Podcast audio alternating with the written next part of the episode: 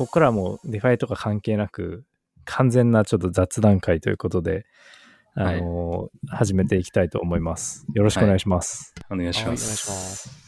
いいですね。あの、リラックスして喋れるのが、すごい ちょいいなっていうちょっとあの、うちの親父がちょっと近くにいて、たまたま久々に、ちょっと声が聞こえちゃうかもしれないんで、なるべくカットアウトするんで。親父さんも参加してもらいましょうか。いやですね 大丈夫ですか？そうですね。いや、おで、コンソメさんがちょっと、はいあ おいくつなんですかって。おいくつなの、確か65ですね。あわあ、まあでもそのぐらいか。はい。そのぐらいですよ。でもじゃあそろそろ定年みたいな感じですよね。そうですね。そうそううーんだから、そなるほど。そそれだけでいろいろ話に持っていけちゃいそうなんですけど、とりあえず、コンソメさんが考えてくれたトピックいきませんか、あ、わかりました、わかりました。えっと、じゃあなんか最初のトピックなんですけど、はい。ちょっと健康について話したいなと思ってて、なんか、まあお二人、多分あの健康について多分こう一過言あるというか、こう、まあ見た感じ、健康体じゃないですか。健康体、健康有料児な感じするじゃないですか。その、うんうん。太りすぎてもなく、痩せすぎてもなくみたいな。うんうんうんはい。でで僕は結構、はい。いや、あ、ごめんなさい。遮ってどうぞどうぞ。なんか、僕結構波あるタイプなんですよね。そのすごい痩せてる時期もあったり、すごい太ってる時期もあって。で、15キロ減量とか、なんか、えー2回ぐらいやってるんですよ、今まで。増えて減ってみたいな、増えて減ってみたいな。やっててちょっとボディービルダーみたいな。で結構け大変ですよね。そんだけ痩せると、痩せたり太ったりすると。そうなんですよ。気を抜くともうすぐこう、なんかビットコインみたいな感じで上がっていくんですよ。で、気を抜く、なんか、そろそろやばいなって思って、あそう、パンプうん、パンプするんですよね、体重が。なるほど。パンパンダでってちょっと不健全ですね。健全、そうなんですよね。結構なんかボディービルダーの人とかも、その大会に向けて、こう太ったり痩せたりみたいな、こうすごい波あるんですよね。10キロ、15キロ太って、で、また10キロ、19 15キロ痩せてみたいな。なんかそのタイプ。別に筋トレしてるわけでは全くないんだないんですけど。で、なんか僕もだから一応こう、ダイエットの方法とかいろいろ試したり、2回ぐらいそういう、うんうんなんか15キロ痩せてみたいな。で、今もうちょうどダイエット中なんですよ。なんか言ってましたよね。にはい2回前ぐらいの放送で、僕、はい。なんか食事、栄養には一過言ありますとか言って、る時に そうなんか体調崩してましたもんね。そうそう、めちゃめちゃ 風邪、カロリー抑えすぎて風邪ひくっていう やってましたけど。そう。でもそれがこのはい雑談会のあれですよね、発端というかきっかけにもなったんで、ちょっとじゃあ栄養について。はい。なんか気をつけてることありますか、お二人。コーヒーさん。お僕ありますけど、先に、信玄さん聞きますか？あの、先輩の、はい、信玄さんに伺いたいです。はい。あれですね気をつけてることはい。あのー多分この、健康ってこう、やっぱ持続性が大事だと思うんですよね。ああ、そうですなんかねこ。うそうそう。やっぱ意識高すぎるのは、まあ何でもそうなんですけど、意識高すぎるのってやっぱ無理で持続しないんで、はい。なので、その、確かに。なんだろう。その、いかに自分の生活習慣を、まあ、ちょうどいい感じにするか。まあ、その完全理想じゃなくてもいいんですけどね。自分も理想、理想を達成してるわけではないんだけど、あの、ほどほど感で。で、まあ、やっぱ、その、なんだろう、不健康になっちゃうっていうか、まあ、例えば太っちゃうっていうのって、まあ、その生活習慣的に、まあ、食べ過ぎちゃうとか、その食事の内容がとか、あの、まあ、なんだろう、まあ、時間帯とかね、その食事とかの時間帯とか、そういうのは、まあ、運動不足とは絡んでると思うんですけど、はい。いかにその生活のサイクルを作るかっていうところで、まあ、これはその、ね、仕事とか、その、いろんな環境を絡むとは思うんだけど、その中でもまあ、うまくやっていくしかないというか、うん。ってことだと思うんですよね。なんか、うん、あ、どうぞ。いや、僕も、それは本当に超思いますね。15キロダイエットとかやると、なんですかね、本当に一時的に食事制限するんですよね。で、それが、やっぱ気を抜くんですよね、人間。それで、いおっしゃるとり持続性めちゃめちゃ、やっぱり課題感というか、うん、うんうんありますね。続けるにはどうしたらいいんだろうみたいな。しやっぱり、なんかどっかのタイミングでラーメン食いたいとか、めちゃめちゃ思う時期があって、ラーメンバーン食べうんて。で、それ、調整するってことですよね。だからそれを、なんだ、なんだろう。健康的に、なんだろう、継続できるようにするのが大事。そうですね。あとは、ねその、無理はしたくないんで、例えばなん、なん、なんていうのかな。こう我慢するにしても、こう、あまりにも、こう、我慢する食事ばっかりするっていうのはしんどいから、じゃあなんかこう、ね、その、カロリー、まあ、糖分とか脂質とかそういうのを避けたいんだったら、それを避けながら、こう、美味しいものを食べたいみたいな、うん。そういう方向性で模索するというか。なるほど。うん。ああ。避け、なるほど。避けながら、でも、でも美味しいものは、その我慢しすぎないっていう感じあ、ですかね。そうそう。ああとは、その、なんだろう。えっと、まあ、ため、なんなんだろう、その自分の食べたい欲をためるというか、例えばそのラーメン美味しいけど、毎日ラーメン食ってたら飽きるし、あとありがたみがなくなっちゃうんですよね。飽きないんですよね。いや でもね、そそれを、例えばですよ、あのはい毎日食べるラーメンより、はい1週間我慢してから食べるラーメンの方がきっと美味しいですよ。そうですね。うん。飽きるだけ別としても、それはあると思う。より価値が高まる。でそこのマインドチェンジが必要ですよね。その、うん。うん。やっぱそのちょっと我慢した方がま美味しいっていうことそうそうそう。で、そこの要は、その我慢するっていう感じじゃなくて、その、自分の、なんかね、ゲージを貯めるじゃないんですけど、この、はい食べたいゲージを貯める。はい。で、その、まあ、イイメージ、イメージ的に話すと、その、ゲージが溜まってない状態で食べても、はいそこまで喜びがないんだけど、ゲージを貯めてから食べるとすごいこう喜びがあるんですよね。うーん。わかります、うんなんとなく。わかります、わかこれっります。てその、まあ、お腹空いてる時もそうですよね。なんか、お腹空いてから食べ、お腹空いて、なんかすごいいろいろやってくたくたになってお腹空いてから食べたらめっちゃうまいとかあるじゃないですか。うんうん。うん。多分これって人、まあ、食べ物だけじゃなくて多分いろんな欲望が人間ってそうなのかもしれないんですけど、うん。なんていうかこう、緩急があった方が。緩急大事。うん。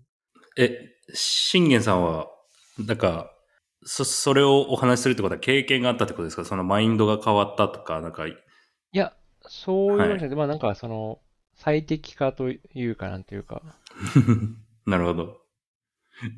あ結コーヒーさん最適化ねあ、いやあはい大丈夫、大丈夫。ちょっとミュートになってました。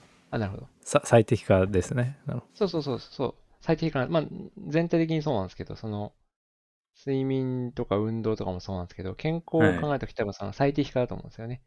その無理しすぎず、欲張りすぎず、なんかその、あとは、マイナス的なところをプラスの方向に持っていくじゃないんですけど、ど。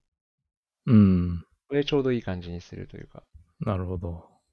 聞こえてますか僕の声？はい、聞こえてます。大丈夫です。親父が入ってきましたか？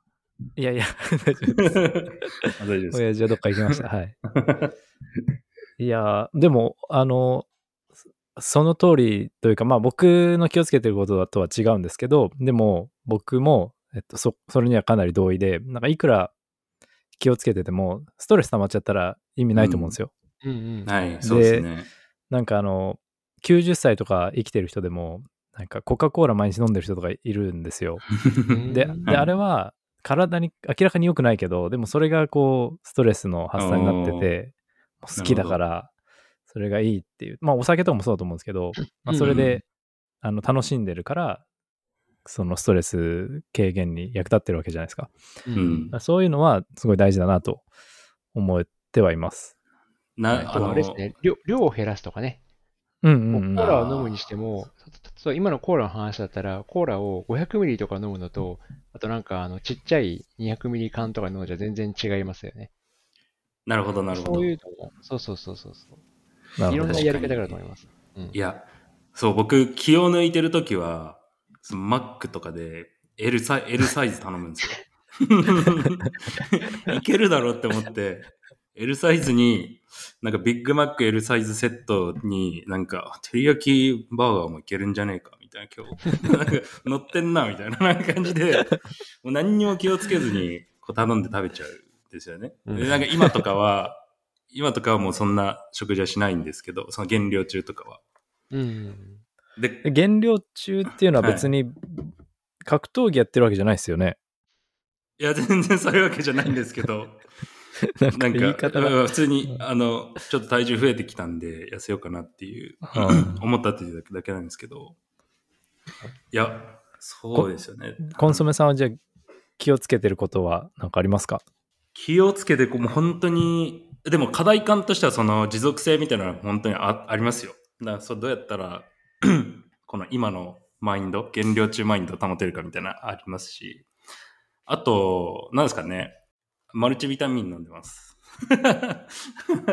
それ結構いいですか？マルチビタミン。マルチビタミンはどうすかねあんまり実感はないですけど、こう、おき気持ちですかね気持ちうん。で飲んでるみたいな。なんかサプはいリメントもこういいろいろあるじゃないですか、そのはい。説が。まあ信じる信じないとか、量とか時間帯とか組み組み合わせとか、はい。そういうののこだわりがもしあれば教えてください。まあ、マルチビタミン飲むのと、あとそうですね、自分が今困ってることを解決するサプリを飲むっていうのが、まあ、とりあえず飲んでたら、こう、それこそなんか、ストレスじゃないけど、こう、心理的安安心があるから、精神的に安定する、安定するっていうか、なんか、はいはい。プラス、プラシーボ効果あですね。りますよね。筋トレしてた時はもうめちゃめちゃこだわってましたね、サプリ。あの、マルトデキストリン飲むとか、はい BCAA はい飲むとか、あと、糖質制限やってた時とかは、油はすごい気をつけてましたね。あの、あ魚の、例えば、魚の。オメガ3とかそういうやつですねオ。メガ3とか、あと DHA とか EPA はいはいみたいなやつ取るとか、あとなんだろう、ア最近ボカド。え、なんかはい。クリルオイルって流行ってません？あ、あそうそう。その魚、魚の油ってサプリで取るんですか、あ、そうなんですよ。フィッシュオイルっていう、こう、なんか錠剤、なんかカプセルに、こう、なんか油入ってるやつあるんですよ。でそれをふって飲んで、うんそれで油を摂取するっていう、一応なんか頭にいいとか言うじゃないですか。売ってるんですよ、フィッシュオイルっていうやつが。あーまあ、ちょっとドバイっていうか、場所によっては厳しいかもしれないけど、やっぱ魚直接、せっかくだったら食べ物から取った方が、こうんう、。可能であれば、あそうなんですかヘルシーで、うん。そうですよね。なんか食べ物からサバ缶とかいいっすよねですよね。あそうですあ、そうそうそう、サバ缶とかでもいい。だササバ缶でね、あの、いろんな料理、簡単なやつとか、あの、開発したりすれば、うん。うん。料理ってマジでそうなんなんだろう。費用対効果高いいいっすよね。趣味というか、だと思うんですよね。うん僕めちゃめちゃ料理します。め趣味料理ですね。そうなんかスパイスカレーの話とかもしてましたよね。スパイスカレー本当に作りましたよ、僕。とんでもない回数作りましたね。常人、常人を超えてます、多分。スパイスカレーを作った回数が。なんかあのーはいすごいお気に入りのお店とかあるんですけど、そういうところってこう、なんかスパイスを食べてるみたいな感じで、鮮烈なスパイスの味がする。なんかね、多分、ホールスパ、もうその場その場で一回一回スパイス引いて作ってるんだと思うんですけど、えあのーもう、まあ、いやれは家じゃ無理だなとは思うんだけど、とはいえ、うんうん。まあもうちょっと簡単なね、あの、カレースパイスのやつとか、まあもしくはあの、ホールスパイスのやつでもいいんだけど、まあなんか、やっぱスパイスカレーは奥深いですよね。うん、え、信玄さんも作ったりするんですか？いや、自分ではね、そんなにできてない。ただまあ、あの、あれなんだ、えっ、と、SB のカレースパイスの缶をありますね。使ってやるやつとかぐらいはやる。おおでもまだ、まだブレがあるんですよね、完成度に。ちなみに、あの、スパイスカレーって体にいいんですか？体にいいと思います。栄養的な話で言うとあれなんですけど、その P、あの PFC バランスってあるじゃないですか。うん。タンパク質、脂質、糖質っていう、プロテイン、ファット。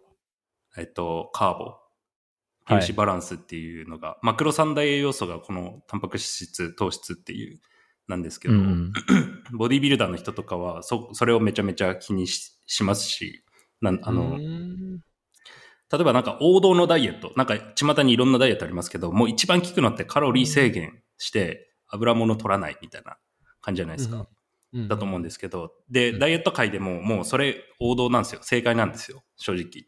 糖質制限とか、いろんなダイエット方法は正解なんですよ。聖杯。いろんな聖杯なんですよね。で、そういう巷に溢れてるいろんなダイエット法とかって、まあ、なんていうんですかね。ま一つは本当に痩せるものと、もう全く嘘みたいなのもありますし、糖質制限とかは確かに痩せるんですけど、なんだろう。あれって水が抜けてるだけみたいな。正直。あ、そうなんだ。そうなんですよ。ちょっとだけ話すと、あの、糖質制限って始めて1週間経つと、うんうん一気に5、6キロ痩せるんですよ。パって。え体重的に、。数字的に。で、これ、体脂肪が減ってるわけじゃなくて、水抜けてるんですよね、体から。で。ちょっと原理話すと、あの、お砂糖ってめちゃ水吸いますよね。その、お砂糖に水垂らすとすごいこう、わーって膨らんでこう水吸うんですけど、で体の中にも、その、やっぱ砂糖が、砂糖というか糖質が溜まってるんですよ。500g ぐらい、一人。一人当たり 500g ぐらいのその糖質が溜まってて、で、えっと、1g あたりの砂糖が、えっと、4g の水吸収できるんですよね。つまり、500g あったら、体に 500g あったら、2, 2キロ、2キロ分の水が糖質によってキープされている状態なんですよね。うんで、糖質制限すると、そこ、それがなくなるから、水が抜けてるってことですね。砂糖のなるほ 500g と水の2キロ。で、痩せてるように見えるんですよ。うんうんでで、体の中のそはいの糖質を減らすと、その糖質が吸収している水も一緒になくなるから、だからこの体の中のその、まあ、水分量が減る、その、それによって体重が減った、一時的に減るみたいな、そんな感じ？そう、そうなんですよ。一時的に本当に水が抜けてるだけ。で、ただ、まあ、痩せてはいるんで、数字的に。その人が何を求めるか次第ですけど、すごいいい体型を目指したいんだったら、そういう痩せ方じゃなくて、あの、ちゃんと、なんだろう、脂質減らして、カロリー制限して、あの、体脂肪減らすのがいいとか、うんそういうのがありますよね。なるほどねね っていうか、うん。なるほど。そうなんですよ。で はい。そういうことなんですね。はいやあのはい。僕もそれで言うと、えっと、ちょっと引っかかるのが、その、はいと糖質、コンソメさんだから糖あの脂質を避ける派ってことですよね。今はもう王道、はい、そうですね。脂質避ける。で、なんか僕は結構、こはいこ最近の、その、はいトレントレンドじゃないけど、その、カウンターアーギュメントとして、はい。い、や、とその脂質は結構大事だという流派に僕は乗ってるんですよ。はい。で、逆にそのカーブ、カーボ、カーブスとかシュガーとかはめちゃくちゃ悪い派閥にいるんですよ、僕は。でるほ、ど。だからその、そのフィッシュオイルもいいですし、あとはいアボカドとかそういう系のからのオイル、その脂質はめちゃくちゃ体に良くて、そういうのをもうどんどん取った方が良くて、はい。で、炭水化物をすごい減らすっていうのんをこう、今やってます。体現してます。ここ2、3年ぐらい。それ、めっちゃいいですよ。一一なんか計算してますか ?1 日何グラムぐらい糖質取るみたいなのっていや、決めてなんかね、あのーきちゃんとしてる人は計算するんですけど、僕は、はいさっき言った通りあんまりストレスかけたくないんで、あのうん、なるほど。ーメ、メンタリティだけそれにフォローするけど、そんなに、えっと、計算まではしないっていう感じです。なるほど、なるほど。僕も、うん。どうぞ。あ止まんないですけど、どうぞどうぞ。え、はい。一過言ありすぎて、ごめんなさい。止まんないんですけど。僕も糖質制限やったことああるんですよ。一番最初の15キロのダイエットが糖質制限で1年半ぐらいやってて、で、その時ちょ本当にちゃんと糖質の量を計算して、1日 30g 以内とか、60g 以内とか、なんかそういうのやってて、で、僕、あれなったんですよね。あの、減量末期のボディービルダーみたいな、なんか、こう頭回んない記憶能力下がるみたいな、起きて。さっきからボディービルダーみたいなことっかディービり言ってますよねルダーの、ボディービルダーを僕はリファレンスに めちゃめちゃしてるっていう。そう、でもそれ起きないんだったらいいかもしれないですね。そなんか今思ったのは結構あそうちょっと目指してるとこが多分結構いろいろ違くてはい。コンソメさんは多分その体のキレとかななんか見た目だったりシェイプとかそういうのでボディビルダーを多分リファレンスしてて、はい。で僕なんか体のどうこうっていうよりはなんか健康とかどっちかというとなんか脳のアウトプットとかパパフォーマンスを上げたいみたいな目線で調べてたんですよ。なるほど、なるほど。そう。あ、で、ごめんなさい、遮っちゃって。はいだから、そ、それで、こう、分かれてて、はい。なるほどですね。いやいやいや。そう。え、ってことは、なんか、そのグルテンフリーとかもあるじゃないですか。はいはいはい。そういうのも気をつけてますか？いや、グルテンフリーはあんまり、あの、か考えたことないんですけど、ああ、そうこですこ、あれですね、あの、ケトンダイエットとか、前はい話したかもしれないですけど、はい。そうそう、ケトジェニックとか。あれは、なんかその、炭水化物をめっちゃ減らして、油、良質な油取って、うん、で、なんかその体 MCT オイがル、とか。はい。そうそうそう、体がケトン体をえーエネルギーあのエネルギー源にするはい。ようにする状態なんですけど、そこはい。に目指してめっちゃ頑張ってる人たちがいっぱいいるんですけど、はいでそこまでやると全く炭水化物は取れないんで、そこまではしないんですけど、うんこう、は半分そうするみたいな状態を作ってて、はい。だから朝ごはんとか昼ごはんとかたまに抜いて、長めの断食みたいな、なんていうかな、途中断食みたいなのをなるべくしたりとかすると、割と頭が冴えて眠くならないっていう効果があるんで、やってみるといいですよ。インターミッテントそれって、ファスティングですその断食って、そのはい。え、まあ、どのレベルというか、は半日ぐらい、ななんつうの、ちょこちょこやるんですか？そういう。そうですね。あのー、例えば、お昼ご飯2時ぐらいに食べたり、3時ぐらいに食べるじゃないですか。ほんほんほんで、夜ご飯を6時とか7時に食べて、そこから何も食べなくて、次の日の朝も抜いて、昼も2時ぐらいまで食べないみたいな。の状態。これをなんかデフォルトにすると、ほあんまり食べなくてもいいけるし、で、食べたかったらその時間内、空いてる、この時間、なんて、空いてるっていうのはその2時から6時の間に、がドカンって食べるっていう感じの食事法なんですけど、へえ、なんか変わってるというか、そう、でも結構最近流行ってると思いますよ。えなんかよく聞きます、僕。ー、え、それに炭水化物、あ、まあまあ、かんガチの人はまあ、ほぼ避けるっていうけど、そななんていうのかな。でも炭水化物、そう、す避けるの結構大変じゃないですか、お腹満たすの。う、そうなんですよ。うんそのおっしゃる通り。特に外食は難しいですよね。その通りです。だから、あの、うんきあの英語でキキト、キトフ、KETO でキートって言うんですけど、うんうんそのキートフレンドリーの食事を出すところはどこだっていう、その情報が結構その貴重であーなるほ、ど。うんみんな探し回ってるんですよ。はで、まあなんか日本だとなかなか見つからないかもしれないんですけど、い。うん。なんか何食べるやっぱ肉とかいっぱい食べるらしいんですよね。そのちゃんとやうんそれをフォローしてる人は。なんで、そうですね。ひたすら肉食って、米ゼロみたいな。そう。あれですね、あのやってましたねビュッフェとか行けばね、いいけそうですね。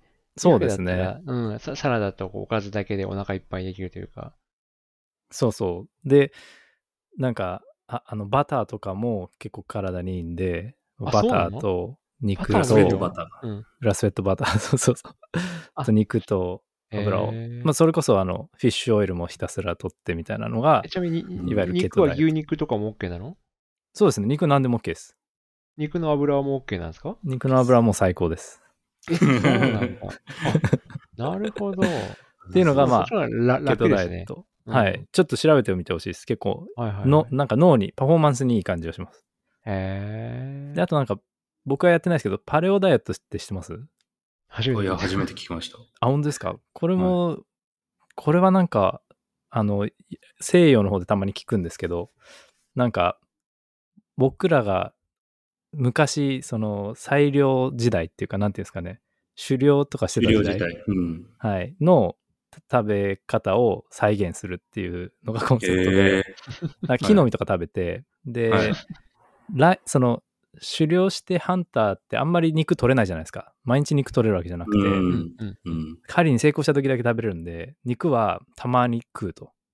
はい。で、それ以外はなんか、なんかし、ちょっとした木木の実とか草とかをプルプル食べて、たまに肉をガツンと食う。はい。そう。っていうのが、なんか、やっぱ昔、その進化の過程うんを見ると、まあ昔そういうので進化してきたんで、体にもいいだろうっていう説で、あの、体にいいらしいです。まあ僕はやってないんですけど、そうそういうのもあるらしいんですよ。あ、そうなんですね。うん。で、そう考えるともう、あれですかね、健康法の一つみたいな。健康法の一つ、そうです。うん。でもこういうの結構ああの複数あるんで、もうどれを信じるか、なんか、どのチェーンを信じるかみたいなものになってくる。結構難しい。にね。そうですね。確かにね、いろんなやり方があって、それぞれの、まあ、宗派じゃないんだけど、思想が違ってみたいなのありますね。そうなんですよ。うんあでも、そういう意味で言うと、私、何もそういう思想的なものを持ってないですよ。なんいやかもはい。と糖質、まあな、なんだろう。まあ、まあか、パフォーマンスそんな良くないけど、そういう意味で。まあ割と普通にやってて、まあ、なん、なんていうのかな。まあ、行き過ぎないぐらい。うん。うんお酒も、たま、なん、なんつうのかな。一週間に一回一杯飲むか飲まないかぐらいな感じで。まあなんだろの、う、うん。さ避けてるものとかありますか？あ避けてるの甘いものとか、いや、甘いものも好きだし、あまーええあ、揚げ物も好きだし、ちょっと取りすぎないっていう感じなんですね。そう、そうですね。うん。ええ好きなまあ食べ物もうちょっと減らしたいですけどね。好きな食べ物はまあ何ですかラーメン好きですけどね。うん。炭水化物も、まあ、みんな大好きですね。一一番好きな食べ物何ですか？一番っていうかトップ3とかでもいいんですけど。いや、やっぱラーメンとカレーと、ああ、はいはあ、っていうか、うんカレー、ごめんなさい、遮っちゃって、あの、スパイスカレーの話出ましたけど、カレーって糖質めっちゃ多いじゃないですか。なるほど。だから、あんま体良くないと思ってるんですけど、個人的い。には。ああ、なるほど。カレーカレーって油も多いと思いますよ。うん。いや、うん、別に敵を増やしたいわけじゃないんですけど、なんか、すぐ眠くなったりするんですよね、食べると。ああ、うんなるほど、なるほど。割とカロリーというか、うん糖質が多い気はしてるんで、だからスパイスカレーって、その、なんだろう、どうなんだろうと思ったんで。ああ。まあ、それで言うと、まあ、糖質は、はい。た、まあ、多いっていうか、まあ、普通だと思いますけど、その玉ねぎとトマトを使うんで、材料で。その糖質うんはありますね。あと、カレーライスにしたら、そのライスの量が多分、大そうできくすよね。影響すると思いますね。うんはい。確かに確かに。で、油で言うと、作り方次第で全然油はカットできますね。その、玉ねぎ炒める時の最初の油だけなんで、カレーライス作る工程で。そこを減らせば、作れます。鶏肉カレー職人とかは？鶏、あ、僕は鶏胸か鶏ももとか、あと牛ヒレとか、なヒレ、あの、はいはい油の少ない部位、大肉に使ってるので も、ななんだ、本当に極限まで。うん。やっぱボディビルダーっぽいんだよな。考え方が。え でも、ゆボディービルダーの YouTube 動画とかもめちゃめちゃ見てるんで。だいぶその、あれは入ってると思います。影響が入ってると思います。なるほど。あ、そう、だから、でも、うん、ざボディビルダーの界隈でその確立されたって言ってたじゃないですか、さっき。はい、はい。あれもなんか、なんか日進月歩というかな、なんて言えばいいんですかね。結構変わると思うんですよ。あで、その、あ、はい、はい。ボディビルダーも結構さっき言ったケトダイエットもやってたりする、するじゃないですか。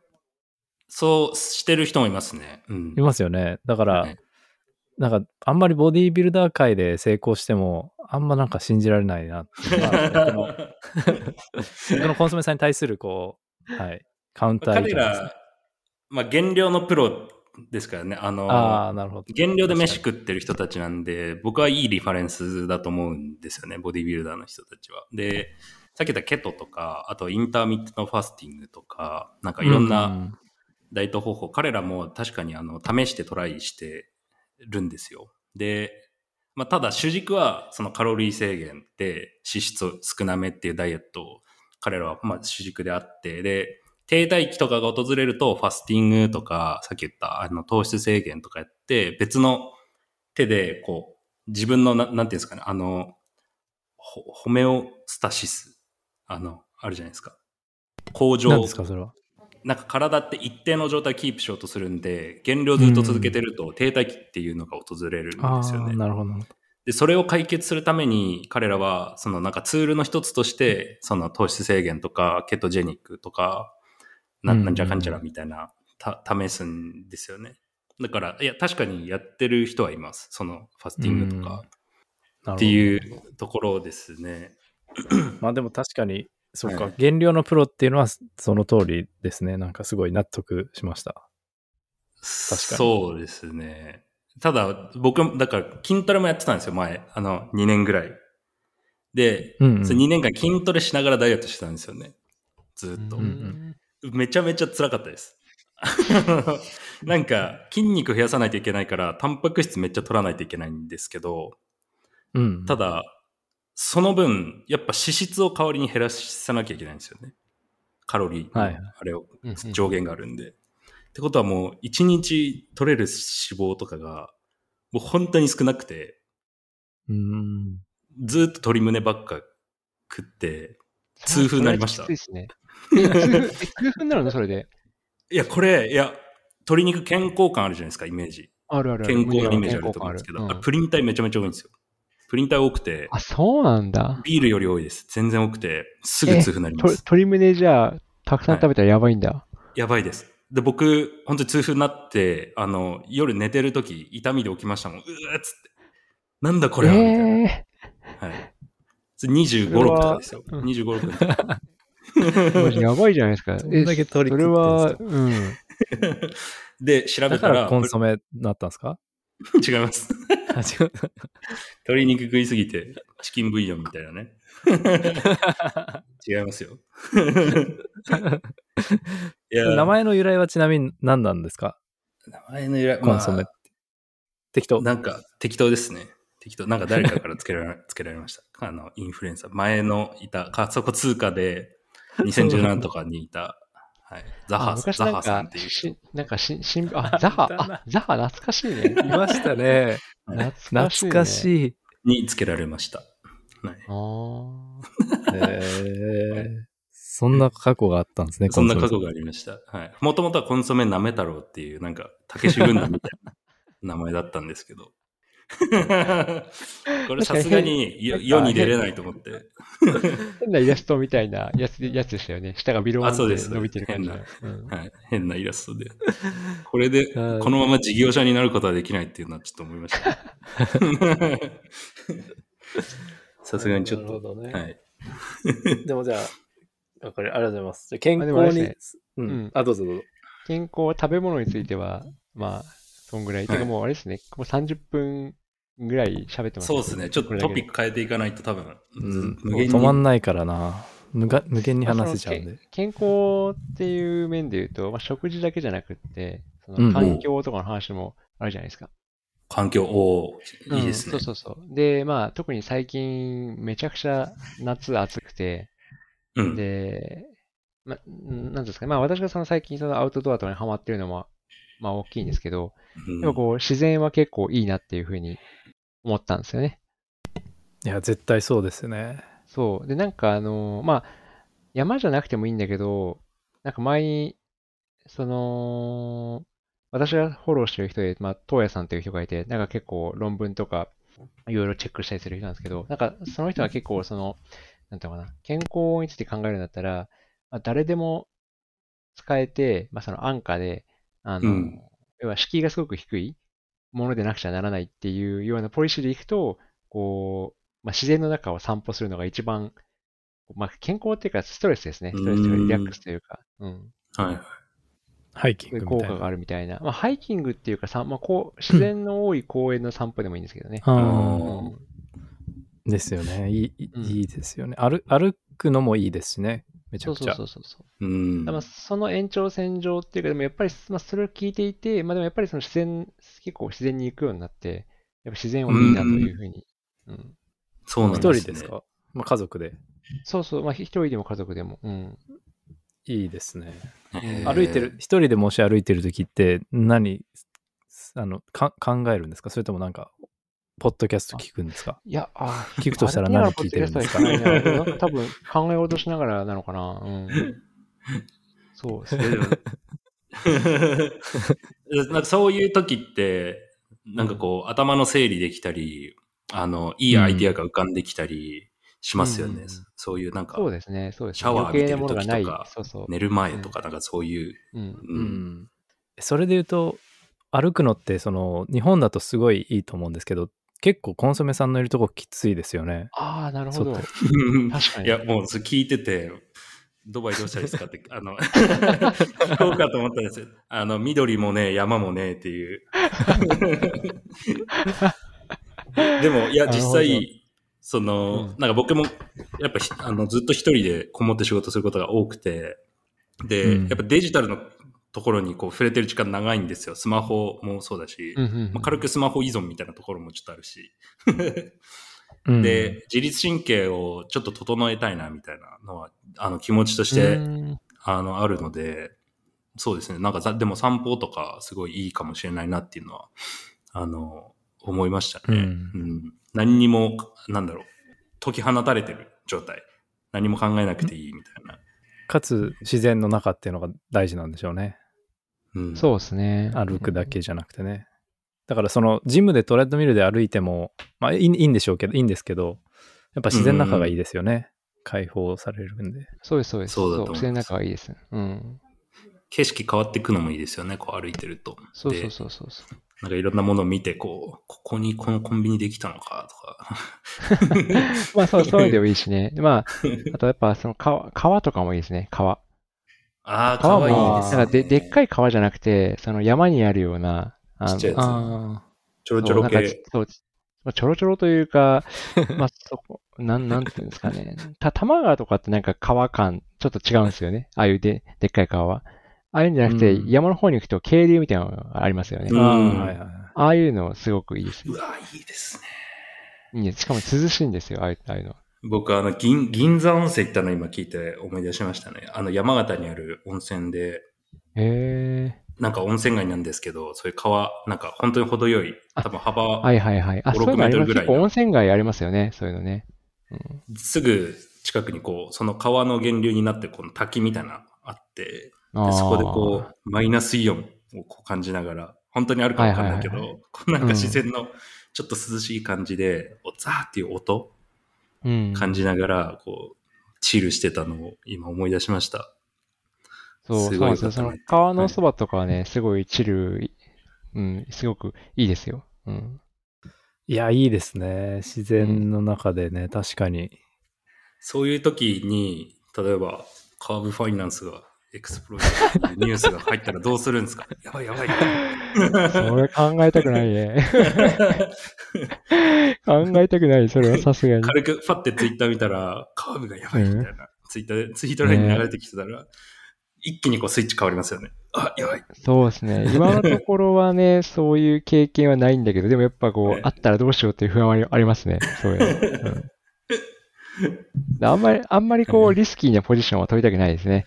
まああ、あ、だからそこも健康に大事ですよね。自分のああそうそうそう、そうそうそう、うんそうそうなんですよ。うん。うん。すごい、神経をすり減らしちゃうからね。良くないですね。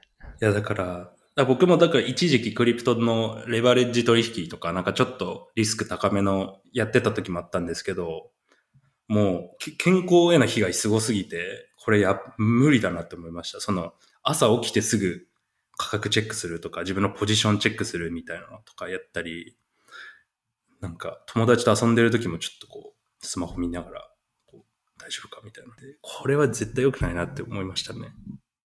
ありますか、うんそういう。いや、やっぱ初め、初心者の頃はそんな感じでしたね。そうですよね。2017年始めたばっかの頃、もう、め 朝起きたら、こう BTC が半額になってるみたいなことがよくあったので、はい。マジ健康に良くなったの。あれは良くないですよね。うん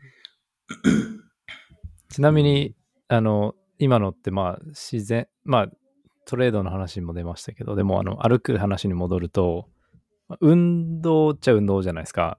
うんうんうん。で、運動、運動大事ですよね、やっぱり。そうですね、運動大事ですね。うん。他になんかややられてることってありますか？真剣さんとコンソメさん。ですね。私はフィットボクシングっていう、あの、ニンテンドースイッチのやつやってますね。あああ、ーいいですね。で、あれ、まあ、なんだ、えっ、と、も、もっと流行ったやつで、なんか、任天堂のやつなんかあったじゃないですか。ガッキーがやってたやつですか？なんだっけな。うん。名前忘れちゃったんだけどリングフィット。あ、そう、それそれそれ。えリングフィットもあった、あったんだけど、リングフィットって準備とかいろいろめんどくさいんですよ。うん。ゲーム性高いんだけど。はい。なんだけど、フィットボクシングの方は、あのあの、コー、ントローラーだけ？そのそうそうそう、そう、コントローラーだけなんですよ。で、あんまはい場所も使わないし、ええあの、でそれで有酸素運動を手軽にできるっていう感じで、ああ、あいいですね。飽きるんで作業だけど、おすすめですよ。あもう作業化してるんですね。そうそうそうそう。でもまあ、ほとんど毎日のようにやる。ええあ、そうなんですか。じゃあ習慣化してるってことですね。あ、そうそうそうそうそう。ええいいですね。もうなくても、うんゲームなくてもいいんじゃないですか。もう、だいたい、動きとか覚えてる。いや、でもなんかさすがに何もないとちょっと寂しい。あそうなんですねまあでもなんか、うん。そうですね。なんか運動すると、ね、たくさん疲れると眠りやすくなりますし、いいですようんね。うんうん。そうそうそうそう。コンソメさんはプール入って泳いでましたね。あ、プールいいっすね。プールは理想的じゃないですか。そうですね。マンションにあのジジムとプールついてるんで、そこに行って。ボディービルは、あれ、ねうう浮かないとか言いません？よく。水に浮かないみたいな。ああ、体脂肪が少ない人は全然か沈んでいくみたいですね。うん。僕はなんかまださんもやっぱり。いや、体脂肪あるんで、あの、ぷかぷか。ぷかぷかぷかぷかって、はい。じゃあ普通にこの、そのクロールして動泳いでっクロール、て感じ、じですか、して泳いで、なんかたまにこう歩いて泳いでみたいな感じですね。ボディビルやってる人は多分プールやんないんですよね、あんまり。うん。なんか。痩せちゃいますもんね。ね。減っちゃう。そう。んか肩ボルって言うんですけど、なるべく有酸素運動しないようにするんですよ、あボディビルのそうなん人。そうなんですよ。あの、マラソン選手とかってこう、細いじゃないですか、線が。はいはいはい。あれってチキンああって言って、いうふうになっちゃダメなんだ。うん。長時間の運動に耐える筋肉って細いんですよね。で、有酸素運動って長時間の、こう、なんか、なんだろう、薄い、薄い運動じゃないですか。はいはいはいはい。それはボディビルの人にとっては天敵というか、なんか、避けてる。なるほどね。質が違運動なんうんだ、ですよね求める方向性が。そうなんですよ。だから、はい。思い出したんですけど、あ、どうぞごめんなさい。お、コンソメさんどうぞ。あ、いやいやいやななんで、あの、ボディビルの人は側筋って言って、もう本当に瞬間的に力、こう、出力上げる筋肉を鍛えることで、あの、筋肥大、筋肉を大きくしてるっていう。だからあんまり有酸素やんないんですよね。まあ、ダイエットの、あの、減量の最後の方とかは有酸素やるんですけど、ボディボディビルの人も。あの、ただあ、あんまりやんないですね。はい。なんか、僕の大学時代の友達が、なんかボディビルで学生チャンピオン、なんか 2, 2連覇みたいな やったえ？人がいて、めちゃめちゃ彼が同じようなこと言ってて、あはいあの、そその、歩いたりすると筋肉が少なくなっちゃうというか、ちっちゃくなっちゃうから、わざわざキャンパスのところに引っ越してましたもん。もう動かないように するために。そこまでするの？ガチい勢やすごいですね。いや、本当に。日本チャンプ。いや、極まってる人は本当にそういうとこまで気にしますね。うんほんうん。人生ですもんね、それがね。そうなんですよ。筋肉こそが最優先なんで。そうそう、そうなんですよ。本当にそれ効果あんのみたいなサプリメントも、まあ、飲むみたいな。なんか、はあ。そすべてが。筋肉に向かってるみたいな。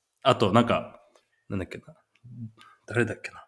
ポパイ、関根、ポパイ関根っていう人がいて、あの、その人は彼女作んないんですよね。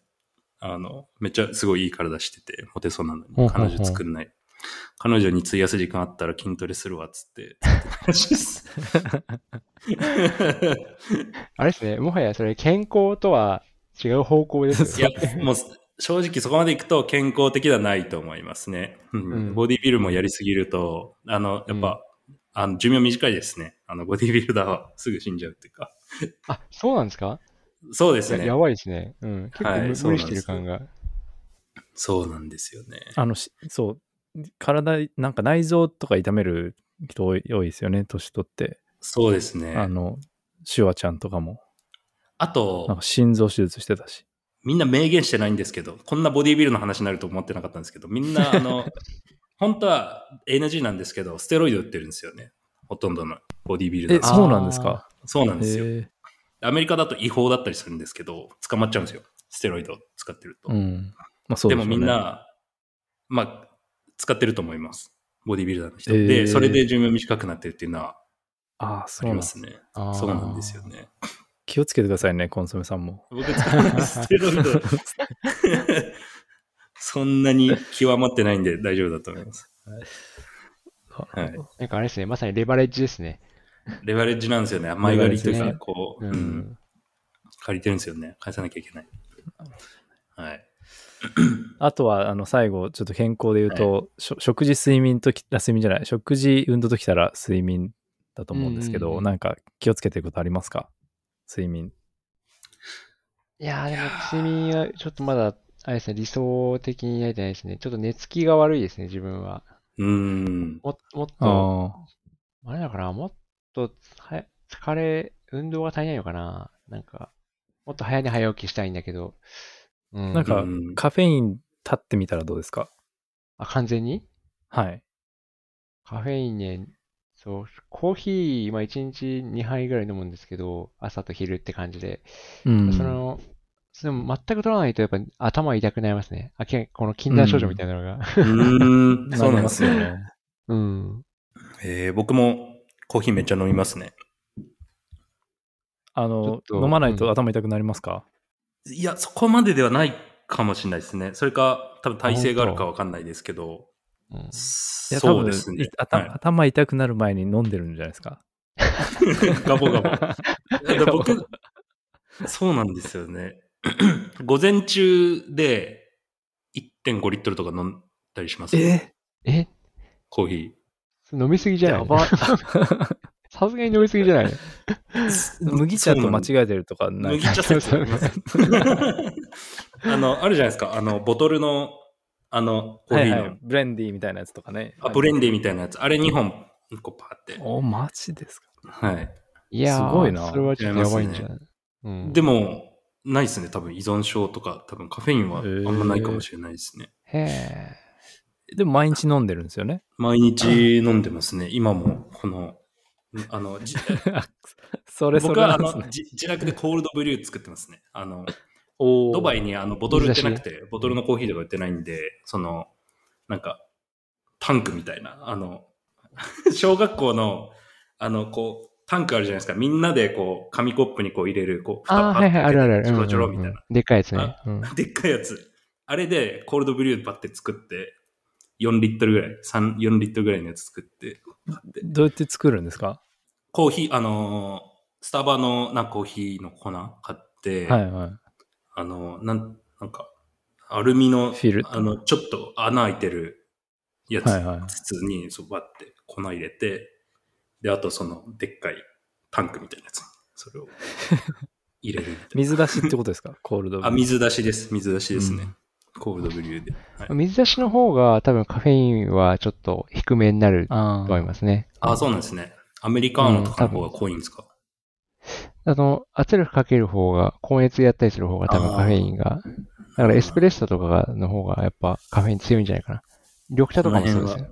あ、緑茶もね、こういうカフェインありますよね。そうそ この辺はでもコーヒーさんのあの守備範囲じゃないう。ですか？そうですよ、コーヒーですもんね。僕、ちょっとこの場で、ちょっと、この場をお借りして、共有、謝謝罪しておくと、はいさちょっと一時期コーヒー飲むのやめたんですよ。え？なんでちょっと、コーヒー名乗れないんですけど。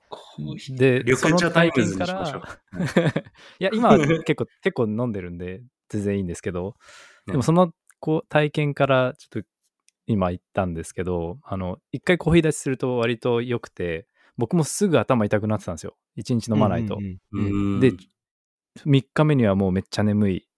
で、1週間後にはもうなんか何もやる気出ないぐらいな感じで、まあ、それは言い過ぎだけど、でもすごい生産性落ちてたんですけど、へ2週間ぐらいすると、まあ、徐々になくても平気になってきて、で、やっぱ眠りも良くなりますし、今だと、まあ、おーうん。2日に1回とか3日に1回とかにして、あんまりこう、依存しないようにして、で、やったのが結構良かったんで、あの、おすすめです。はい。ああ、確かに、じゃあちょっと、うん、そうですね。前まではなんか寝つき悪いとか睡眠の質が良くなかったっていうことなあんですかね？寝つきは良かったんですけど、あの、短い、その6時間とかで、7時 ,7 時間とかで、まあ起きちゃって、で、別にうん眠いわけじゃないんですけど、あ短いなって思いながら起きてて、で、なんか長く寝れるようになったって感じですね。へえそう。そうなんですね。なだから長く寝たかったってことなんですね。長く寝たかったんだと思います。今、7、8時間とかですか？はい、7、8時間ぐらいでで、あとその時ってなんか昼寝したくなる、なんかその早め、短はいはいはいいからこそ昼寝したくなるんですけど、うんまあ長く寝れれば昼寝もそこまでしたくなくなるんで、まあ、割と良かったんじゃないかなっていう感じですね。そうなんですね。そう。一回試してみてください。その別に続けなくていいんで。うんうん、なるほどね。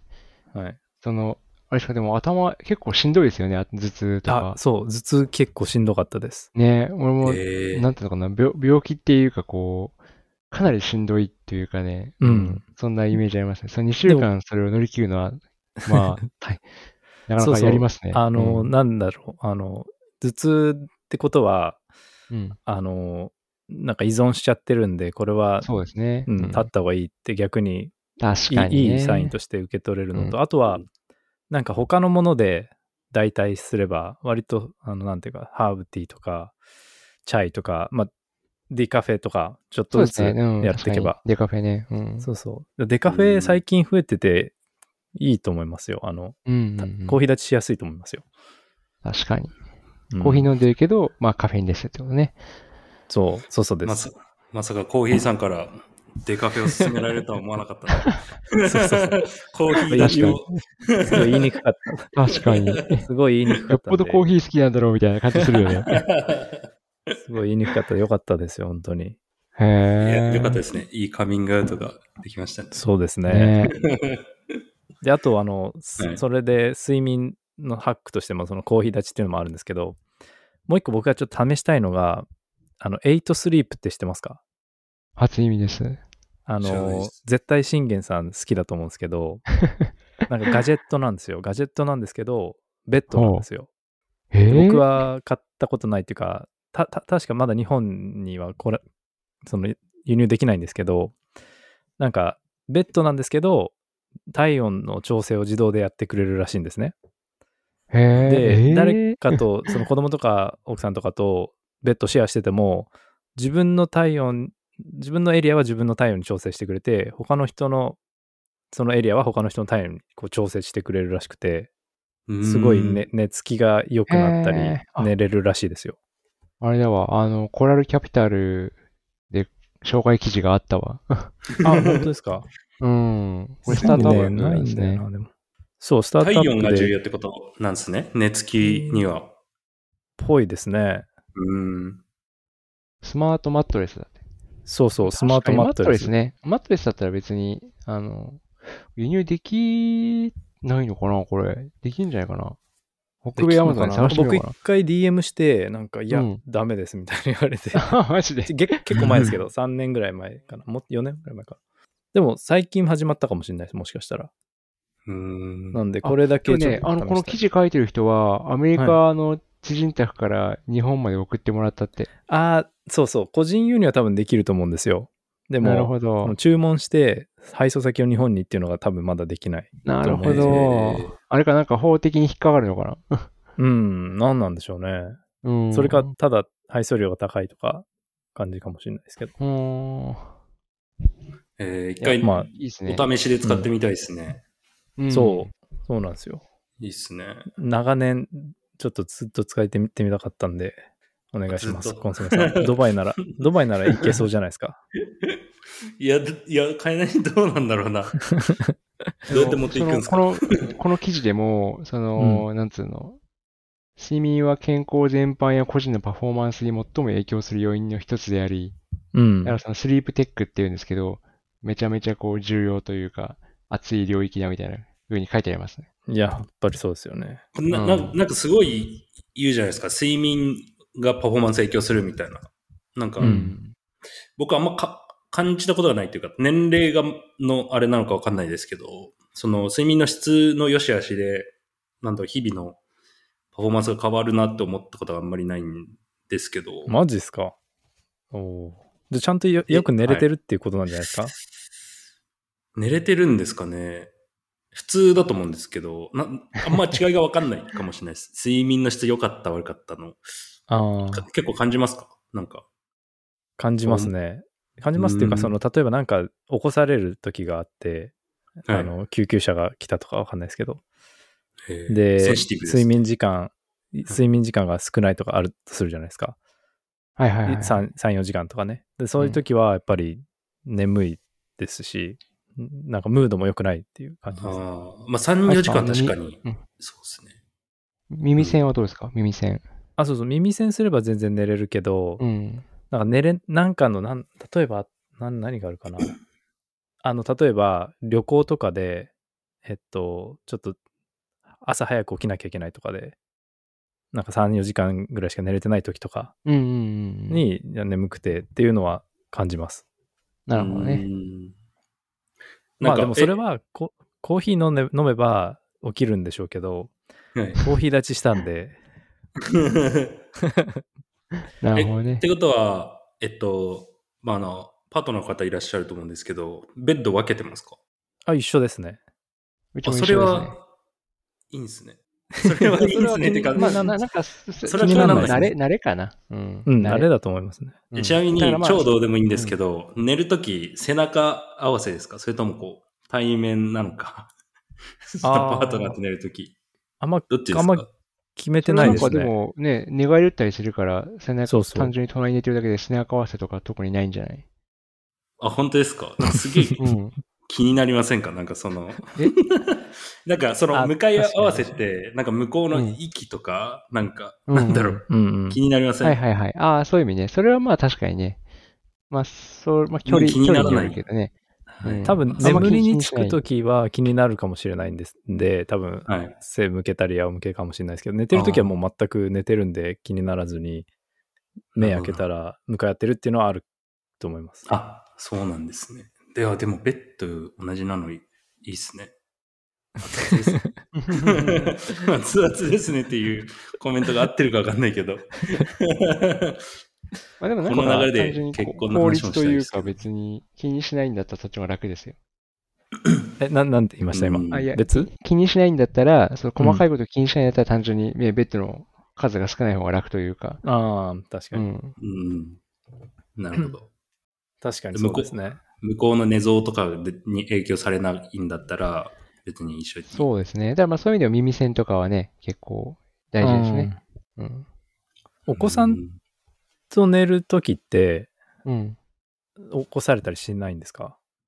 そう、ちっちゃい時それはまあななくはないですけど、まあ、うん今はもうね、そんな感じじゃないけど、あのーそうですね。まあ耳栓してれば大体大丈夫かな。ああ、なるほど、なるほど。耳うん耳栓についてちょっとお聞きしたいんですけど、うん。あの、ゴムの普通の、なんていうか、スポンジみたいなやつですか？いや、あのーおすすめあります？前、あの、ぼ坊主のスリープバッドだっけな？なんかえ、、そんなんあるんですか？あでもね、なんか、開発、販売中止になっちゃったんですよね。えー、どうちょっと動作が不安。なんか、それは、その耳栓にさらに、その環境音を流したりできるみたいなやつで、おーノイキャン、あノイズキャンセリング的な。そうそうそうそう、そういうのもできる、うん、やつだったんだけど、なんか、充電が不安定で、まあ充電とか動作が不安定で、で、それで多分販売中止になったとかと思うんですけど、まあ私のもそうだったんですよ。で、それで、ただの耳栓として使ってたんだけど、ただの耳栓として性能が良かったんですよね。あ、じゃあ別にそのデジタルな機能はなくてもいいってそいうう、ことその機なんですね。能はなくても、そうそう、あの、要は、まあの、寝るときに邪魔にならなくて、遮音性が高くて、うんうん、気にならないっていうか、うん。なるほど。あ、じゃあ、いいってことですね。あ、そうそう。まあ、ただ、その、ね、もう販売中したし微妙だから、そうですよねお勧めできないんですけど、まあむしろ私がいい耳栓を探している、その代替ああ、の。なるほどね。うん。僕もちょっと探してて、あの、うんこの今、坊主のスリープバット見てますけど、うん。うん。これと似たような形で別にデジタルの機能はない普通のなんかうんうんうんゴム製のやつをつけてたんですけど、でも普通になんか、あの、よく飛行機で配られるようなスポンジみたいなやつあるじゃないですか。うんうんうんうんあの、縮めて耳にはいはいはい、入れるやつ。ありますね。あれ100均でも売ってる。うん100均でも売ってるやつ。あれでも全然なんか問題ないですね。最あ、近本当に？思ったのが。はい。そう、それで問題ないんだったらそれでいいと思うんだけど、まあ、うん、あのーより、よりね快適性を求めるならば、みたいな。取れ、取れちゃう場合があるんで、なるほど、なるほど。ああいうのだと。でこの、なんかあれ、ひちょっと引っかかりがうん大きいというか、うん。そう、坊主のやついいですね、でもね、うん形が。あ、じゃあ、見つかったらちょっと教えてください。あわかりました。ねいい感じですね。うん。あの、ちなみにコンソメさんは今、あの、トイレに行ってるらしいんで、コンソメさん戻ってきたら、はいちょ。っと聞いてみたいと思います。そうですね。まあ、しゃれですね。ちょっと健康ネタはいくらでもしゃべってしまうけど、これをうん、こう、これが需要、需要があるのかどうかがもう謎ですね。いや、あると思いますよ。あ、本当に。はい。まあでもまあ確かに不健康な人多いかもしれないですね。このクリプト界隈、はね。健康大事だよね。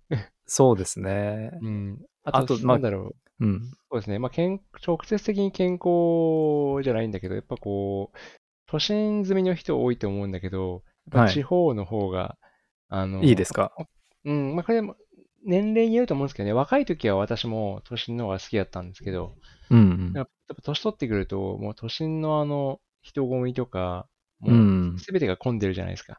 あれが辛くて東京人多いですからね。そうそうそう東京だけじゃなく都心は。はい。そうですね、その、都心部が、都心部に近づくほどそうなっていって、まあ、東京だけじゃないですけどね、その、うん集中するとこって、まあ、全てにおいて、なん、なんていうかこう、なんていうんだろう、目の、お金がかかるかかんないだけじゃなくても、コスト、いろんなコストがかかる。例えば、うん順番待ちがとか、あとは、回ってるんだけど、質が落ちるとか、うんうん。あの、いろんなところ、あとね、その、車だったら、こう、道が混むとか、駐車場が狭い、高いとか、いろんなところに、こう、余計なコストがかかるなと。なるほど。っていうのを感じていて、だそういう、まあ、人混みとか集中したところから離れるっていうのは、結構 QOL 上がると感じてます、なるほど。うん。いや、あのーその通りで、うん。そうですね。なんかその、コンソメさん戻ってきたんで、ちょっと聞きたいのが、その今都心部じゃなくて、はい。田舎の方が過ごしやすいっていう話だったんですけど、はい。ドバイとかだとどう、どうなんですか？その田舎みたいなとこあるんですか？ありますね。田舎っていうかもう砂漠しかない。なんか、ここはありますよ。で、なんかポツンとあるみたいな。うんはいうん。過ごしやすい。まあ、過ごしやすいとは思いますね。その、配達網がすごいしっかりしてるんで、あの、ウウーバーみたいな。やつとか。ウーバーイーツみたいなやつもあるし、何でも、まあ、普通に家にいたら何でもスパ、スーパーのものとかも届けてくれるし、あ、そうなんだ。もう家から出る必要はないっていう。家から出る必要ないですね。だからジム、プールもついてるし、はいはいはいはい。ただ、そのさっき言ったなんか自然を感じるために散歩するとか、あと、過ごしやすいにも多分いろんな軸があって、多分、なんだろう。自分の幼馴染がいるとか、そのネットワークがあるとかも、多分そういう要素の一つかなと思うんです。それで言うと、やっぱ海外移住は、なんだろう、そのネットワークがないんで、あの、寂しくはなりますね。過ごしああ。やすいかと言われると、なるほどなるほどうんその点ではちょっと微妙かなと思います。うん。ですか、その、ドバイのクリプト仲間とかとは会ったりしないですか？合います、合いますけど、まあそんな頻繁に会わないのと、うんまあ、めちゃめちゃ気心知れてるかっていうと、こう、うんまだ、まだっていうかね、これは多分自分の 問題もあるかもしれないですけど、うんうんまあビジネスの人なんで。なるほど。難しいですね。確かにね。うん、そうっすなるほどね。そうですね。うんだやっぱ日本戻って、あの、なんだろう、大学の友達とか高校の友達とかとご飯行くのうんはすごいいい時間だなってこう、改めて気づきましたよ。うん。なるほど。こう離れてみてありがた ありがたみがわかるというか。ありがたみが、はい、もう、ハグしてチューしたくなりましたね。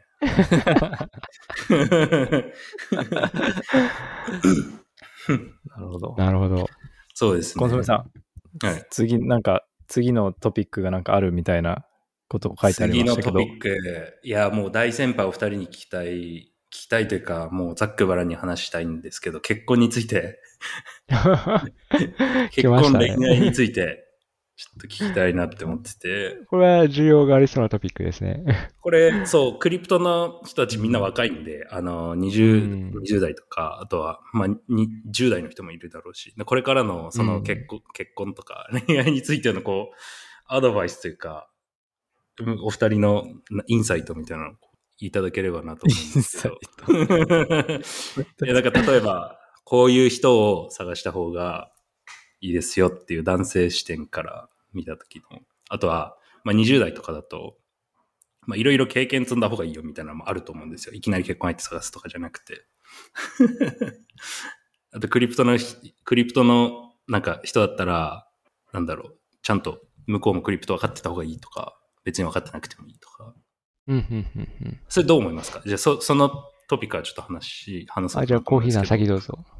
あ、ごめんなさい。あの、そうです。あんまり聞聞いてなかった。えっと、あ、えっと、あの、まあなんかもう、もうちょっと一般化すると、その自分の仕事があるわけですよね。男性側の仕事とか趣味とか。それに理解がある相手がいいのか、お同じそのクラスターに所属してる相手がいいか、そうじゃないかっていう。そうですね。えっと、はい僕が思うには、えっと、理解がある方がいいとは思うんですけど、同じそのクラスターじゃない方が、あの、いいんじゃないかなと思います。なんか別のはいフィールドで頑張ってるんですけど、うんうん。それぞれお互いに、それぞれのフィールドに対してリスペクトがあるぐらい。おそのクリプトで言うと、クリプトの界隈で別に一緒じゃなくてもいいけど、あの、クリプト嫌いじゃない人みたいなのが。いいのかなと思ってて、まあ、ちょっと興味あるくらいがいいんじゃないかなと思います。過去に、そのクリプトの人とこう、交際してたことはありますか？あいや、ないですね。あないですないですね。はい。どこまで踏み込んでいいかちょっと、恐る恐る今聞いたんですけど、はい。全くないですね。なんか、あ、その、別にその、避けてたわけでもなく、別に何もそういううん。機会はなかったですね。まあ、あんまそんなに外に出たりしないですし、ね、コミュニケーションも、すごいクールですもんね。あの、いやいや、クールっていうかまあ、閉じ、閉じて、閉じてって言ったら失礼かもしれないですけど、そんなに、そうですね、話さなかったんで、はい。で、な、なまあ、なので、し自然と、その界隈で、えー関係ができるっていうのはなかったですね。そうなんですね。信玄さんも同じ意見ですか？そんな、そこって。そうですね。あの、私もコーヒーさんに近いですね。その意見としてね。あの、別にうん。共通、共通の趣味である方が、まあ、楽なところはあるけど、だけどはい、必須ではないというか、うんうん。で、大事なのは、その、あれですね、その、異なる価値観というか、うんあ、の、その、まあ、異なる価値観、異なる趣味とかに対する許容やおおおらかさの方が大事ですね。それはその、いろんなものに対してですけど、要はその、あんまり神経質だったりとか、否定的、排他的だったりすると、うん。いろんなところでそれが引っかかるわけですよ。うん。うん。で、それはなんていうかこう、まあ、そうですね。もう、多分そういう人は苦労すると思うんですよね、いろいろね。うん衝突や摩擦やストレスが多くなっちゃう。うん。でそうすると、まあ、それはね、パートナーとして近くにいても、その影響や煽りっていうのは受けやすいと思うので、うん。二人が直接ぶつからなくてもね。うん。だから、あのーそこはね、なんていうか、そうですね、おおおらかな方がなるほどいいですね。大事ですね。うん。うん。あの、僕は別に結婚生活は長くないんで、ペイペイなんで、結婚についてじゃなくて、その、人関係全般の話で言うと、おなんかあの、なんだろうな、人が、その、別の、僕、自分以外の人に接してる様子が、様子が結構大事だと思ってて、うん。例えば、コンソメさんが、僕じゃないけど、なんか店員さんとかに怒鳴り散らしてて、なんか殴りかかったとするじゃないですか。どんなシチュエーションがあったとしても。はい。で、それって僕にではないけど、将来的に僕にやりかねないなって思うわけなんで、はい。そういうのを見ると、そう、他の人への対応っていうのは、割としちゃんと受け止めて、あの判断材料にした方がいいんじゃないかなっていう、その別に結婚とか限らずですけど、チームに入れるとか一緒に働く上で、うんで、SNS とかで何か、なんかやってると、攻撃してるとかも、はい。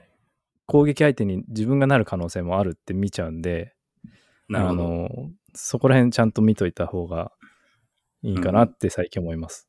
いや、めめっちゃいいこと言いますね。いや、本当そう思いますよ。SNS、なんていうのかな。だから、そうなんですよね。なんか、自分が正しくて相手、相手が間違ってるって思ったら、めちゃめちゃ相手をこう、なんか見下したりとか暴言吐いたりとか、ひどい扱いすっていうのを SNS 上でやってる人たまにいるんですけど、あれはかなりやばいですね。うん そうそう。結構クリプトの、なんだろう、まあツイッターに限定してるかもわかんないですけど、そのトキシ トキシックな人も多いじゃないですか。その、良くないプロジェクトに対して、もう、な、何言ってもいいみたいな、なんだろう。うんうんうんうん。自分の正義を持ってるのかもしれないですけど、こう言い過ぎてる感じの人とかうんいると思う。なんかそういうの見ると確かに、え、ちょっと距離を置こうかなみたいなのは思いますよね。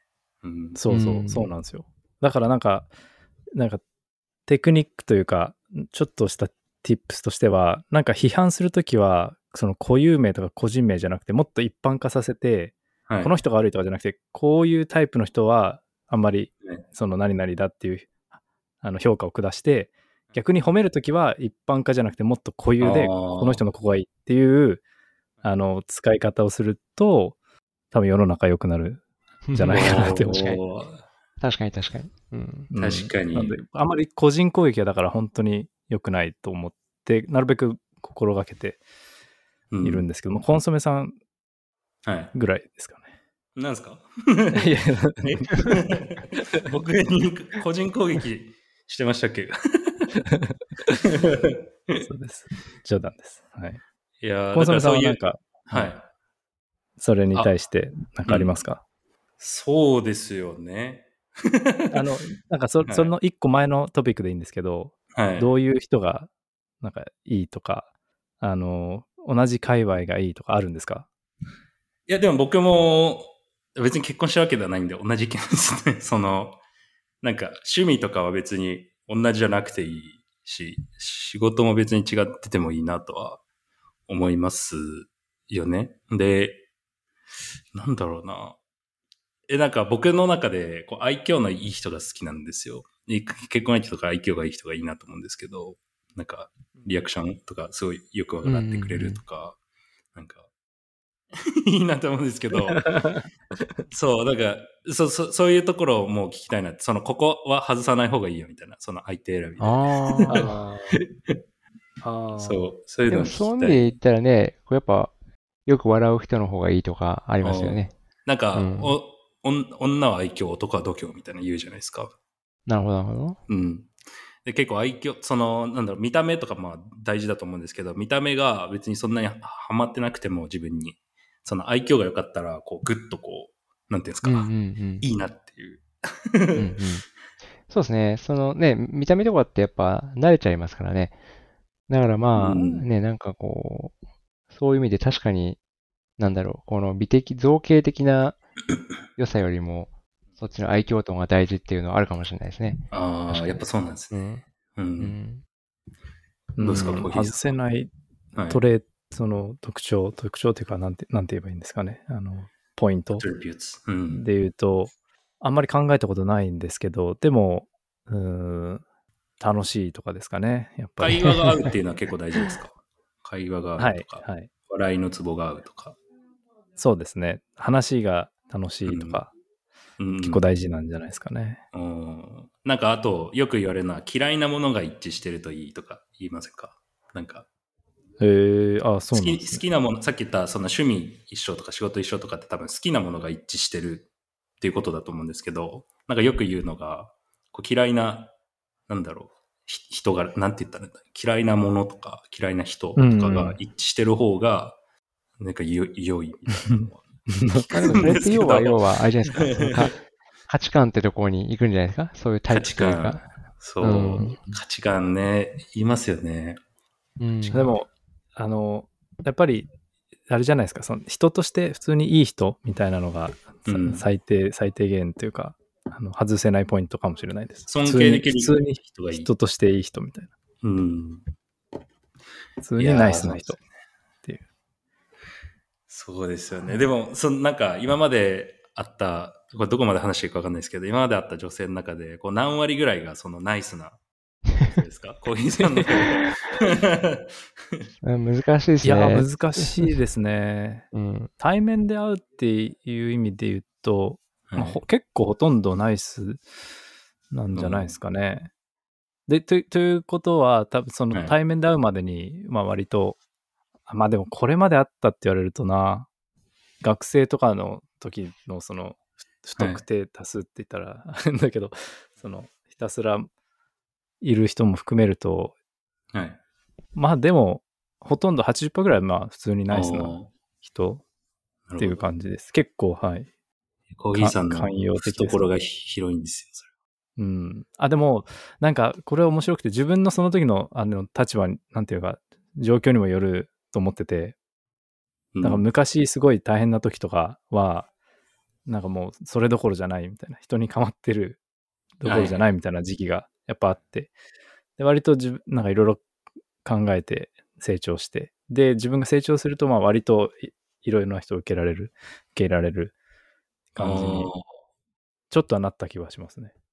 人生だから通して自分がこう成長した後の方が、こう、なんだろう、許容度が広くなってて、うん、と思いますね。余裕のあるはい、だって余裕がない時って僕、もう誰とでも何とも、その、コミュニケーションしたくなかったですもん、やっぱり。うーん、あ、そうなんですね。うん。何かにこう、一生懸命取り組んでる時の方が、こう、モテるっていうのは聞きませんか？あーそうですね。なかったですか？確かに確かに。なかったです。めっちゃ結構なかったですか？個人的な質問きますね。はいもうコーヒーさん、いやあったと思いますね、掘りか掘り。はいあったと思います。なので、その、えっと、すごい辛い、なんだえっと迫られてる時、迫られてる時のその、仕事とかに。はい。仕事とか、そうですね、追い詰められてる時は、頑張ってるっていうよりは、ただ追い詰められてるっていう感じだったんで、はい。そうですね、そんなに勢いもなかったけど、まあ、楽しく仕事するようになってからは、まあ、勢いが出てきたっていう感じですよね。おーいや、あと、あんま気にしなくなりましたね。別に。恋愛とかは。はい。はいはい。えーいいですね。いや、だから、男は、絶対なんか今の会話通して思ったのは、そのなんか、相手を探そう探そうとするんじゃなくて、そのなんか、ん仕事とか自分の目指すものとかにまず一生懸命取り組んでったら自然といい相手が見つかるよっていう。で、その過程で見出会った女性と結婚した方がいいんじゃないかっていう確かに。ことですかね。そうですね。そう思いますね。うん。難しいですね。でも、さん的にもなかなか、ね、その、機会がないと、なんていうんですか。はい。いやー、難しいですね。確かに。例えば機会がない人ははい探しに行った方がいいかもしれないですね。うなんかん、打席に立たないとね。座席うん座席にそうとにかく。座席に立つけど、なんかガツガツしからぶりばっかしないというか、ちゃんとうん余裕を持って余裕を持ってという感じですかね。うわ、いい、いいぎたらねアドバイスですね。ね、何もしなかったら何も起きなかったりする可能性もあるわけで。はい。うん、なるほどですね。なんか、あの、あれでも、もねコンソメさんの最近のなんか学びみたいなのがすごいいっぱいあるっていうふうに伺ったんですけど。これ、いや 僕歪んでるんであの、あんまり話さない方がいいと思う。僕、歪みに歪んでるんで、じゃあその中で一番歪んでなさそうなやつだけシェアしてください。一番歪んでなさそうなやつですか？一番、であでも今話したやつですよね。余裕持ってる男の方がいいよなっていう、うん。なんか、なるほどねなんですかね。あと、えっ、と、なんだっけな、さっきコーヒーさんが話してたことで、なんだっけな。忘れちゃった。あの、あれですか。頑張ってる時の方が勢いあるってやつですか？頑張ってる時の方が、そうですね、勢いあるっていうのと、違う、ごめんなさい 違うじゃないですか。記憶が、記憶がなんかなくなってるな。いやー、そうっすね。なるほど。うーん。まコンソメさんよくアルファオスとか言ってますもんね、アルファオス。あれ何なんですか？いや、結構面白くて、その、なんか最近できた学問で進化心理学っていうのがあって、で、その学問は、あの、あれなんですよ。人間の心心理面も、その進化によって変わってきたというか、き決まってる、そ最適化されてる、その子孫子孫繁栄のために最適化されてるっていうことを主軸にしてる学問で、普通の進あと進進化に、進化論とかって、なんか体のここがせ、なんかキリンの首が伸びたのはなぜとか、そういう話だと思うんですけど、それの心理バージョンですね。だから、どういう学問かって簡単に言うと、なんだ、どういう男性がそのモテるかとか、なんか、そう、そういう、そういう学問があるんですよ。最近できた。あって。はいはい。これなんか本当に真面目に聞かないでほしいんですけど、そうそういうのを読んでると、なんかこう、人ってもともと一夫多妻制だったから、そのアルファオス、オスの中にもアルファ、ベータ、ガンマっていうのがあって、アルファっていうのが一番上の存在で、まあボスザルですよね、一言で言ったら。うんで。そういう人たちがこう複数の女性をこう囲い込んでたわけですよね、昔は。ってなると、ベータとかガンマのオスには、その相手が回ってこない。ってこと、うんうん、それはでもまあ普通にあるんじゃない？はいうんうん。普通だと思う。むしろそれが自然なんじゃないかな。そうらしいんですよね。だから、うんうんここの心理って別に現代になったから変わってるかっていうと変わってないから、あの、なんだろう。人間の今のこの脳の考え方とか心理も、その昔のその一夫多妻制の頃の、まあそれこそ狩猟時代だった頃のものから変わってないので、でそれが面白いなって思います。うん進化心理学だとバンドワゴン効果っていうんですけど、あのーうんまあ行列のできてるラーメン屋さんにまた行列ができるみたいな。うんうんうん人気なお店にまた人が集まる。でもこれってクリプトの考え方とすごい近いというかネットワーク効果みたいな。そうですね、そうですね。うんで、それもその人間の恋愛市場にも同じ現象が起きてるっていうのはすごい面白かった。面白いあれですよね、人が欲しがるものを欲しくなる性質を明らかに人間持ってますよね。そうなんですよね。だからそれがね、それがなんなんていうのかな、その価格っていうのは、まあ、それを分かりやすく表すバロメーターだなとは思うんですけど、価格じゃなくてもそういうのは当然あるし、で行列っていうのも、まあ、かね、そういう一種のバロメーターで、こんだけみんな並んでるんだからいいに違いないみたいな。そうそうそう。ちなみに、これがまあ結婚についてっていうテーマだったんですけど、はい。最後一応なんか日本の経済と未来についてっていうテーマがあるんですけど、ちょっと1時間半経ちまして、どうしましょう？ここの辺でやめときますかね？そうですね。なんか絶対そのテーマって重いし長そうだし、なんか、長そうなので、カットしてもいいんじゃないかな。このぐらい軽いのでやめときましょうか、じゃあ。じゃあ、日本の話は、あの、3人集まった時に居酒屋で、そう、そうですね。はい、はいやりましょう。えやりました次っていつ頃帰ってくるんですか？自分は、なんか忘年会シーズンに帰ろうかなと思ってます。あ、なるほど、なるほど。なるほど。じゃあ、ぜひ忘年会。はい。うん、やりましょうしましょそれまで多分僕、10, 10キロぐらい痩せてるんで。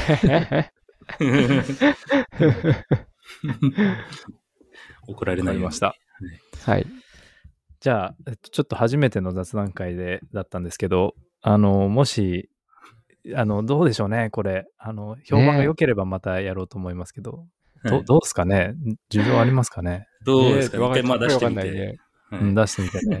うん。はい昨日ニュースレター出したら、あの、うんなんか、信玄さんと雑談会、来週しますって書いたんですよ。うん。うんうんそした、ら、あの、登録者数がなんか10人ぐらいバッて減りましたね。え？減ったの？普通減ることってないんですよ。大体増えていくんですけど、ねうんうんすごい久しぶりにバッて減って、えーそそれのせいなのか分かんないですよ。そのカーブとかのあ事件があってもう嫌になったのかもしれないですし、うんうんうんうんえっと、ちょっと前にこ誘われて登録したけどこんなじゃなかったで解約したのかもしれないですけど、ちょっと面白かったですね。なんかと鳥が、何そうそうかの鳥が何が聞いてしまったのかな雑談会、ちょっとトリガー説あるんで、ちょっあと検証しましょ雑談会ももっと減るかもしれないですね、そしたらね。う。そうそう。ちょ来週めっちゃ減るかもしれないです。何やってんだよ、こいつらみたいなね。はい感じでね うんそう。まあでも、はいい、つもまあ真面目にやってるんで、たまにはうんいいんじゃないかなと。うんそうですね、そういうのもね。はい。コンソメさん、最後に、えーいつも通り最後のコメントありますか？ありません。